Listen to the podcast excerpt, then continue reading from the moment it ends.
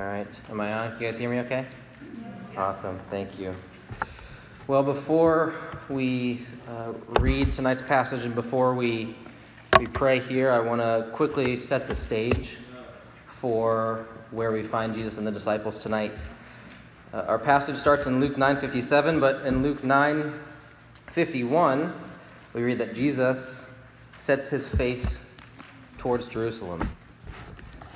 Jesus is walking to Jerusalem with his disciples, traveling, and his resolution is ultimately a resolution to die. He's going to Jerusalem, and while he's told his disciples in, in many ways, they still don't quite understand, but Jesus is going to fulfill his mission, and he's, he's going to die. But it says he set his face, his vision is forward, he's, he's walking forward, and he's not looking back. And that's where we find Jesus and his disciples at the end of the ninth chapter of Luke. So, as is tradition, please stand for the public reading of God's Word. Again, this is Luke chapter 9, starting in verse 57. As they were going along the road, someone said to him, I will follow you wherever you go. And Jesus said to him, Foxes have holes, and birds of the air have nests, but the Son of Man has nowhere to lay his head. To another he said, Follow me. But he replied, Lord, let me first go and bury my father. And Jesus said to him, Leave the dead to bury their own dead. But as for you, go and proclaim the kingdom of God. Yet another said, I will follow you, Lord, but let me first say farewell to those at my home.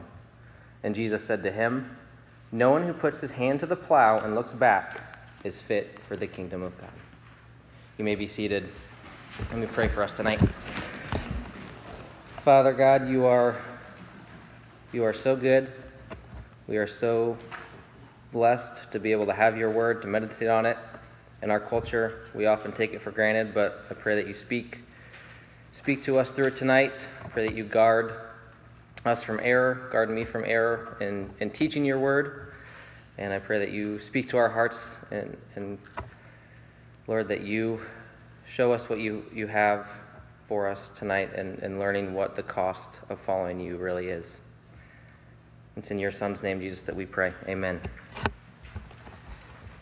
I remember when I first read this passage detailing these three encounters, I was confused, to say the least. Is this condemning the burial of dead people?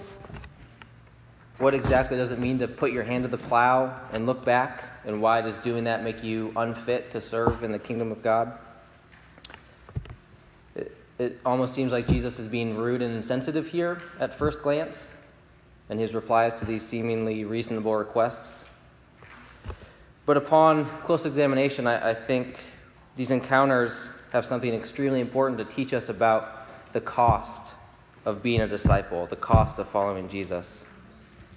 His replies to these disciples are not rude or insensitive, but they speak to their very hearts, which he knows as the Lord. These words also transcend just these, these three people that he replies to, but they also apply to our own lives, to the lives of believers, and whether they know it or not, to the lives of unbelievers today as well. So when Jesus speaks, we need to listen, no matter how difficult his words may be, no matter how hard they might be to understand, or no matter how much we might not want to apply what he says to our lives. But when he speaks, we need to listen. And so the main point that I, I, I want to draw out tonight, and I want everyone to see tonight, is that Jesus teaches us that he is worth following no matter the cost. Jesus is worth following no matter the cost. Let's jump in. Let's look at verse 57 and the first man. What does this man say to Jesus? Yeah. I will follow you wherever you go. I'll follow you wherever you go. Anywhere you go, I will follow you. Right? He doesn't make any conditions. And it, he has to know at least something about Jesus' ministry, right? He knows this is not a work from home position, but that he will have to do some sort of traveling. He can't stay home, but he has to go. I'll follow you. I'll go everywhere, Jesus. But based on Jesus' response, we know that this man had not truly counted the cost of discipleship. He not truly understood what this would mean for him to follow Jesus wherever he's going. Remember, Jesus is going to Jerusalem, and there's great suffering and great anguish that's going to be bestowed upon him and upon his disciples and those who love him. And this man had a lot of self confidence in the question that he asked, but he did not know of this suffering that lay ahead. And again, based on Jesus' response to him, we know that this was his heart, that he was maybe swept up in the moment, caught up in the emotions and the good feelings. And I think if we're honest with ourselves, we can relate to this. So, for example, have you ever attended a youth camp or an event and you got really fired up? We say that a lot, right? Like fired up for God. I'm fired up. This worship has me super fired up. Or this sermon, oh man, it just got me, it's got me so on fire for God, right?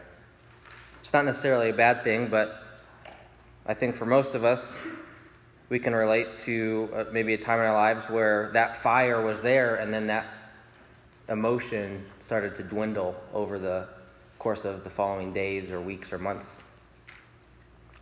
Or maybe you've been in the midst of some really serious suffering in your life, and you found yourself either consciously or unconsciously crying out to God, Hey, I did not ask for this. Right? Like, you didn't tell me that life with you is going to be this hard. I'm trying to follow you. Why is there so much suffering? Why, why am I going through this pain? You didn't tell me that it was going to be this hard. But the truth is that God did tell us. He tells us right here. Look at Christ's response in verse 58. He says, Foxes have holes and birds of the air have nests, but the Son of Man has nowhere to lay his head.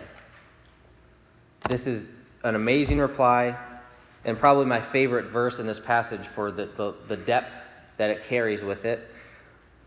And so don't miss this. Christ himself gave up so much to fulfill his mission. And he's, he's really revealing that to us in this sentence, even as he rebukes this man who is potentially caught up in his emotions and has not truly understood what it means to follow Jesus. This term, the Son of Man, that Jesus likes to, to use, he most often uses it to refer to himself, it demonstrates his humanity. He is a man, but I'm a son of a man. But Jesus, much more so, is the Son of Man. This term is first seen in the book of Daniel, and it, in, in, in the context of Daniel is often referring to a very triumphant, powerful deity, which Christ is. But what's really interesting is that Christ often subverts that and, and balances that when he used it to refer to himself. It's in a very humble and lowly manner, as is here. He says, The Son of Man barely has a place to rest his head. The, the literal animals have holes in the ground and nests in the air, but I, the Son of Man, existed forever, eternal, in eternity past, existed with the, the Father and the Holy Spirit in perfect communion and the amazing light and glory that that is. Yet in the incarnation, Christ made himself low. And from the very moment of his birth, he, he barely had a place to lay his head. Where was he born? In a, in a stable. They, there was no room at the inn, right? He was born next to filthy animals.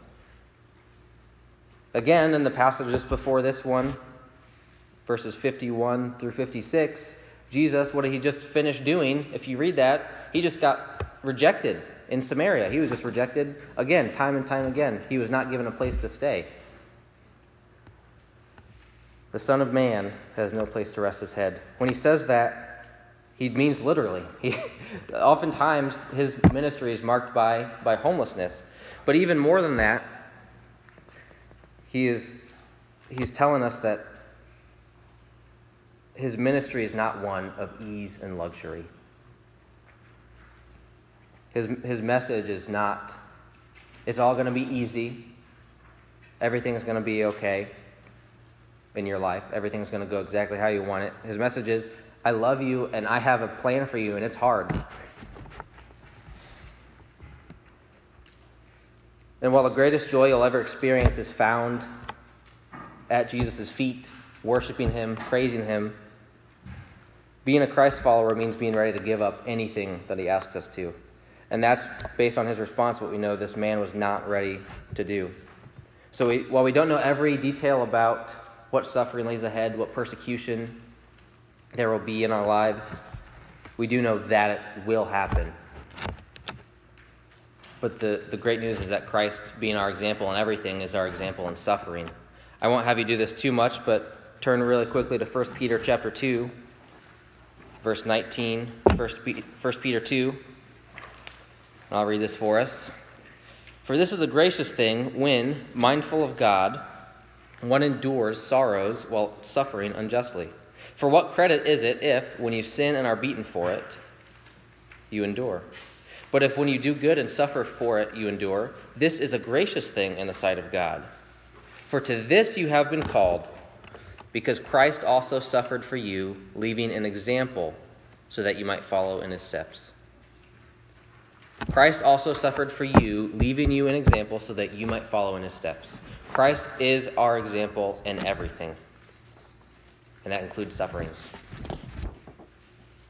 I think this idea, this passage, or the, the, the, this first encounter is summed up well in the words of J.C. Ryle. He says this If we are not ready to take part in the afflictions of Christ, then we must never expect to share his glory if we're not ready to take part in his afflictions, if we're not ready to bear our cross and lay our own lives down and follow Christ as an example, even in really hard suffering, then we can't expect to call ourselves his children. Now, this doesn't mean that we should all just become homeless immediately, right? This doesn't mean that God gives us material possessions and property and graciously bestows these things upon many people in different situations to use for his glory. But there are people that he calls to a ministry where they have to leave their home, right? Missionaries. There are people whom he calls to give up much. And the point here is that we cannot allow the things of this world to get in the way of true discipleship. That's seen here in the following verses as well. If the first man was too quick to promise, then the second man in verses 59 and, and verse 60 was too slow to perform. The first man was too fast to pledge his allegiance. Yes, Christ, I'll follow you. I'll, yeah, I'll do it. The second man agrees to follow Jesus, but first, what does he have to do? Vinny? He's got to, yeah, he's got to bury his father. That's what he says. First, let me do this. Now, a, a helpful bit of cultural background is that this man's father was probably not dead. In Jewish culture, when, the, when a person died, they were buried within 24 hours of their death. And the family of that deceased person stayed with that body from the time of death until the time of burial. So if this man's father was already dead, he wouldn't have been with Jesus. That would have been breaking the law. So what this means is that this man's father was aging and ending or nearing the end of his life, but he probably still had a few months or, or maybe even a year or two left in his life. And so this man is saying, Yeah, Jesus, I'll follow you. I'll follow you to Jerusalem, but, but first let me, let me take care of this. Let me bury my father. His priorities aren't straight. If Jesus is the Son of God, which he is, our first duty is towards him. And of course, honoring our parents is one of the Ten Commandments, right? We are, we are certainly called to honor our parents. But often it's not something bad inherently that gets in the way of our our relationship with Christ, but it can be things that are good and we just put them out of order. Good things can become an idol. It happens all the time. We can put them before Christ. So when Christ says, let the dead bury their own dead, he's not laying down a standard for all time that we should stop burying dead people. If that were the case, the bodies would have been piled up several layers deep, I imagine, by now. That's not what he's saying. What he's saying is to this man, the kingdom of God is at stake, and there's only one place that you can be right now. Follow me. I need you on the front lines of the kingdom. Remember the context. He's going to Jerusalem. He's saying, Follow me. Eh, come right now. Let's go. And this man says, Okay, I'll do that, but I got this business I got to take care of first. no matter how noble that business might be, this is a clear command of Jesus. And again, I think we can relate to this man if we're honest with ourselves. Maybe if you're not yet a believer, maybe if you've not yet made that commitment, you've considered it, you come here, maybe you go to church, but you feel like there's something you need to do first. Maybe you need to uh, reconcile with someone. You, you hurt someone really bad. Maybe you've done too many bad things and you're not quite sure if you'll be forgiven for them. Or maybe you want to sow your wild oats. Maybe you want to go to college and have fun and party because Christians can't have fun, right? So we, we want to go do we want to go do that and then I'll be a Christian after. Or maybe you've fallen victim to the mentality that I'll repent of this sin tomorrow. I, am going to sin, but I, Jesus will forgive me. Christ will forgive me. I'm going to repent of this tomorrow. Maybe you notice a pattern of sin in your life. Okay, I'm going to stop. Uh, today's Wednesday. I'm going to stop it on. I'm going to stop on Sunday. Sunday's the day. I'm going to not do this anymore starting Sunday. Thursday through Saturday, we'll see. But Sunday, I'm definitely stopping on Sunday. I think that's the mentality of this man, and Jesus' response to him is repent today. Turn and believe today, right now. Don't put it off for even one more hour. Follow him without delay.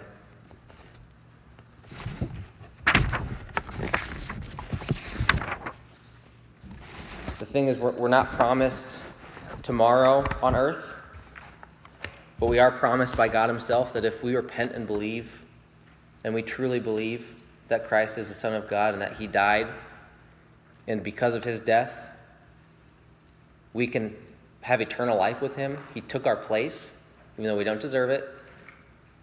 We admit that we're sinners, but we actually believe and, and put our faith and trust in Jesus. God promises that He will grant us eternal life with Him, that we can be in eternity with Him. So, yeah, we're not promised tomorrow on earth, but we are promised eternity in heaven with God if we turn from our sin. So, I'm going to take a quick step back because we don't want to fall in that ditch, right, of, of prioritizing things over Jesus. But sometimes the concern is that we're going to try to lean away from that ditch. But on the other side of the road, there's this other ditch over here, and that it would be making service to God an excuse to not honor or care for our parents. Jesus warns against doing this in the Gospel of Mark. Mom, I, would, I would love to do the dishes for you right now, like you told me to, but God is really calling me to finish this game of Fortnite right now. I, I can feel it. He's telling me I got to do this. Right? That's silly. I know none of you would ever truly say that or believe that. I really, really hope that. But that's the other concern. Oftentimes, I would, I would reckon to guess that the majority of the time, service honor and care for our parents and our family is exactly the way that Jesus wants us to follow him, is the, exactly the way that we're called to follow him in our life. The point is not to let the duties we have been given take place over the reason that we would want to follow them in the first place. Don't let your, your love for obedience or your love for doing the right thing or your love for doing good deeds and feeling good about yourself, don't let that take priority over, over Jesus, over relationship with Him. If you do that, you're missing the forest for the trees. Right? It's like you're looking for this forest and you can't find it because there's all these trees in the way. Take a step back.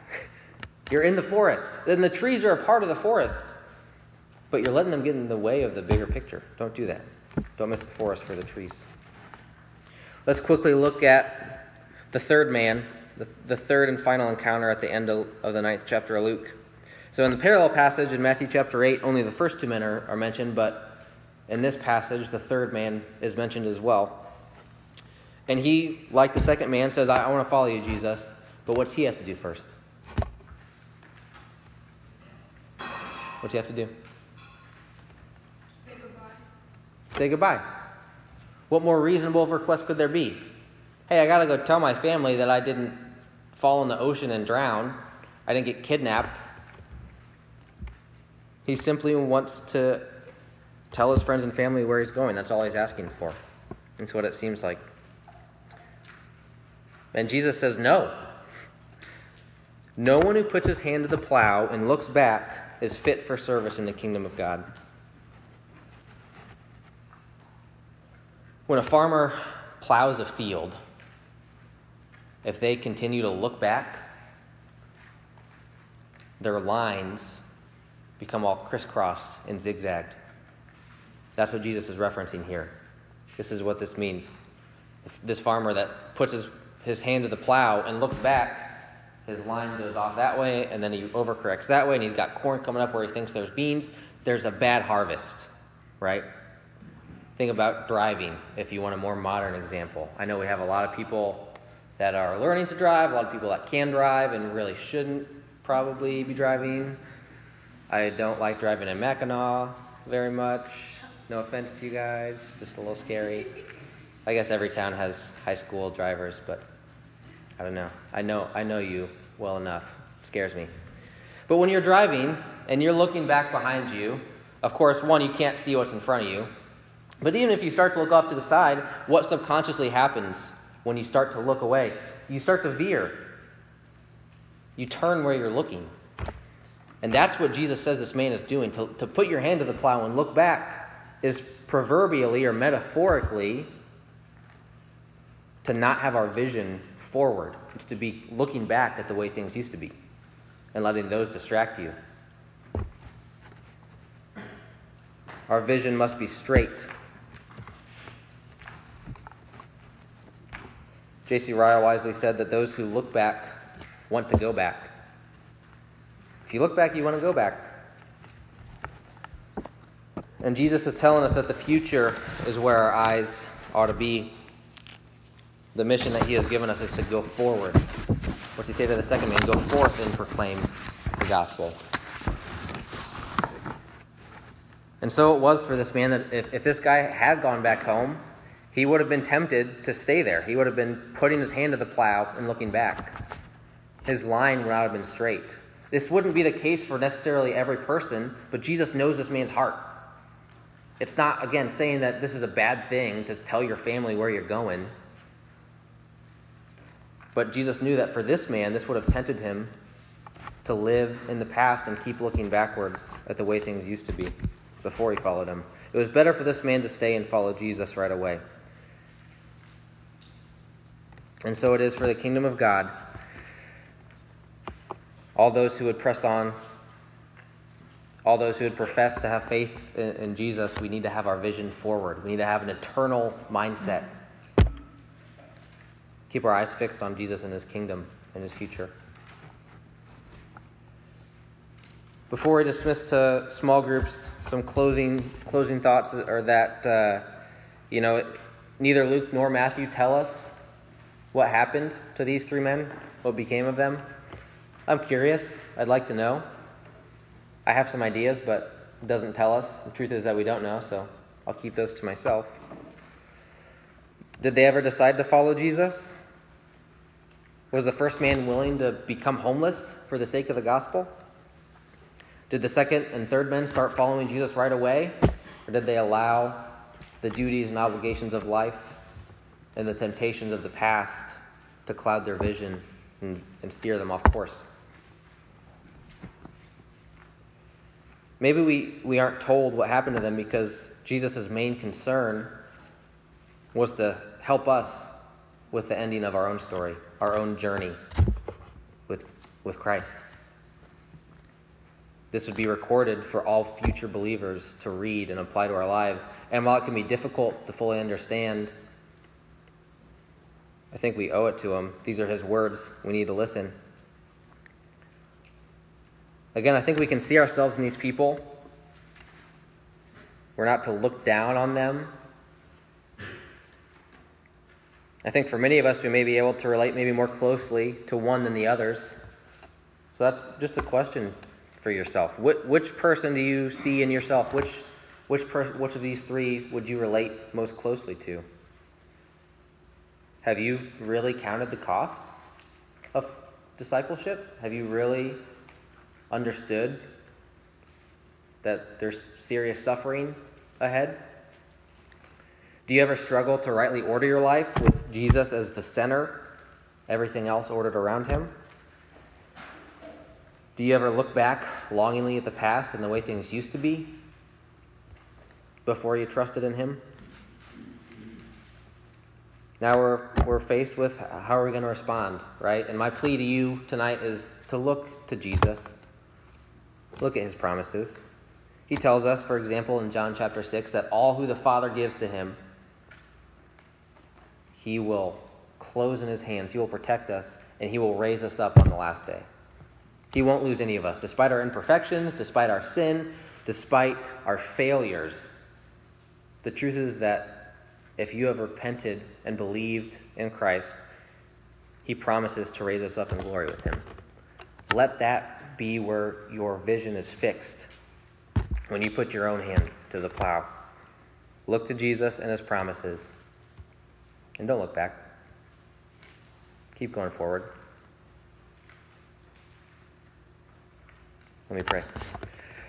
Father, thank you so much for your word. I pray that you would show us continually how worthy you are, and that even though when we follow you, it, it comes at a cost to us, it's not a cost that you weren't willing to pay yourself. Lord, I thank you for your sacrifice for us. I pray for each and every student here tonight you would be with them, be in their hearts and their minds, occupy their thoughts. Give us all the grace and the power to move forward without looking back, without prioritizing other things over you, with a real understanding of what discipleship looks like. Continue to grow us and sanctify us to look more like you. It's in your Son Jesus' name that we pray. Amen.